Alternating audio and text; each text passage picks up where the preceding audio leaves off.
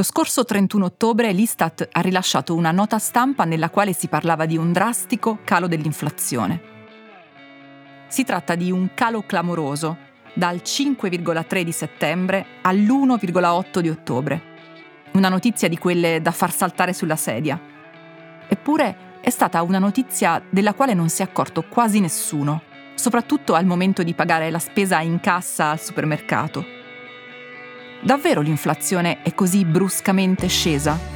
Davvero non dobbiamo più preoccuparci del caro vita? In entrambi i casi, ci spiace, la risposta è no.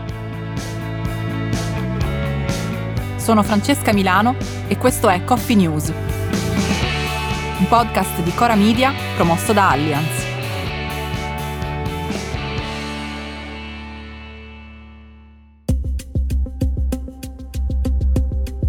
Per capire perché nessuno nella vita di tutti i giorni ha trovato riscontro alla stima clamorosa di Istat, che pure non è sbagliata ma è corretta, occorre mettere in chiaro un po' di cose. La prima è che l'espressione calo dell'inflazione non significa che i prezzi delle cose che compriamo tutti i giorni diminuiscono. Significa solo che rincarano in un modo meno marcato ed evidente di quanto facessero prima. Quando i prezzi calano, siamo di fronte a un fenomeno diverso che si chiama deflazione e che per quanto ci appaia come una prospettiva rosea, in realtà è un fenomeno molto negativo, perché è un segnale di estrema debolezza dell'economia. Si ha deflazione e quindi il calo dei prezzi quando l'economia è così fragile che pur di vendere qualcosa i commercianti devono abbassare i prezzi. L'inflazione invece, per quanto ci appaia sgradevole, entro certi limiti che potremmo quantificare attorno al 2%, è il segnale di un'economia sana, perché così dinamica da poter assorbire gli aumenti di prezzo. Nessuno di questi due però è il caso in cui ci troviamo oggi. Non siamo in deflazione perché i prezzi non stanno diminuendo e non siamo neppure in uno scenario di inflazione sana, quella entro i limiti, cioè dalle parti del 2%. Anzi, non lo siamo nemmeno se dalle ultime rilevazioni l'inflazione a ottobre è stata di 1,8%. Come si spiega questa contraddizione? Essenzialmente in un modo. L'inflazione non si calcola facendo il confronto con il mese precedente, ma con lo stesso mese dell'anno prima. Quindi il fatto che l'inflazione a settembre fosse del 5,3% significa che i prezzi sono aumentati del 5,3% rispetto al settembre del 2022, non rispetto ad agosto.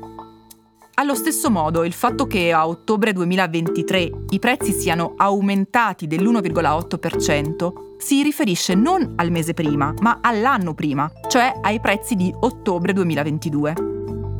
Lo scorso ottobre, qualcuno se lo ricorderà, era stato un mese molto complicato dal punto di vista dei prezzi, dal momento che quello era stato il mese in cui più forte si era sentito lo shock energetico legato alla guerra in Ucraina e alla fine degli acquisti di gas russo.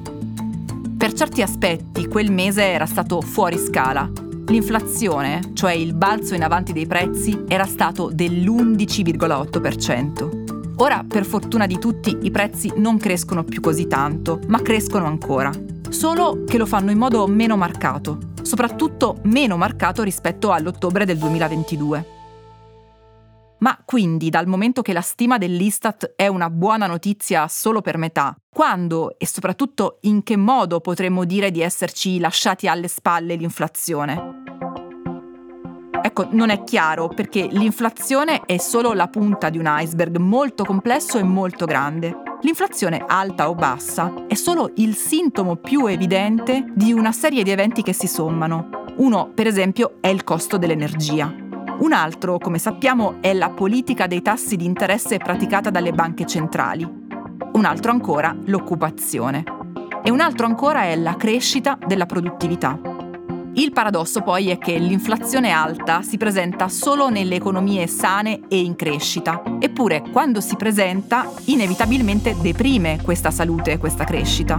Quindi affinché l'inflazione torni a essere sotto controllo occorre che si trovi un equilibrio giusto tra la crescita e gli aumenti dei prezzi. Occorre che ci sia denaro liquido in circolazione, ma che questo non sia troppo. Occorre che ci siano investimenti ma che questi non costino troppo né troppo poco. Trovare questo equilibrio è il compito delle banche centrali, come la BCE europea o la Fed americana. L'ipotesi più accreditata fino a poche settimane fa era che l'inflazione avrebbe smesso di crescere nei primi mesi del 2025. Ora però la guerra in Medio Oriente ha rimescolato le carte e le previsioni fatte in precedenza potrebbero non essere più affidabili. Coffee News è un podcast di Cora News prodotto da Cora Media e promosso da Allianz. Condotto da Francesca Milano, Guido Brera, Mario Calabresi, Simone Pieranni e Lorenzo Pregliasco.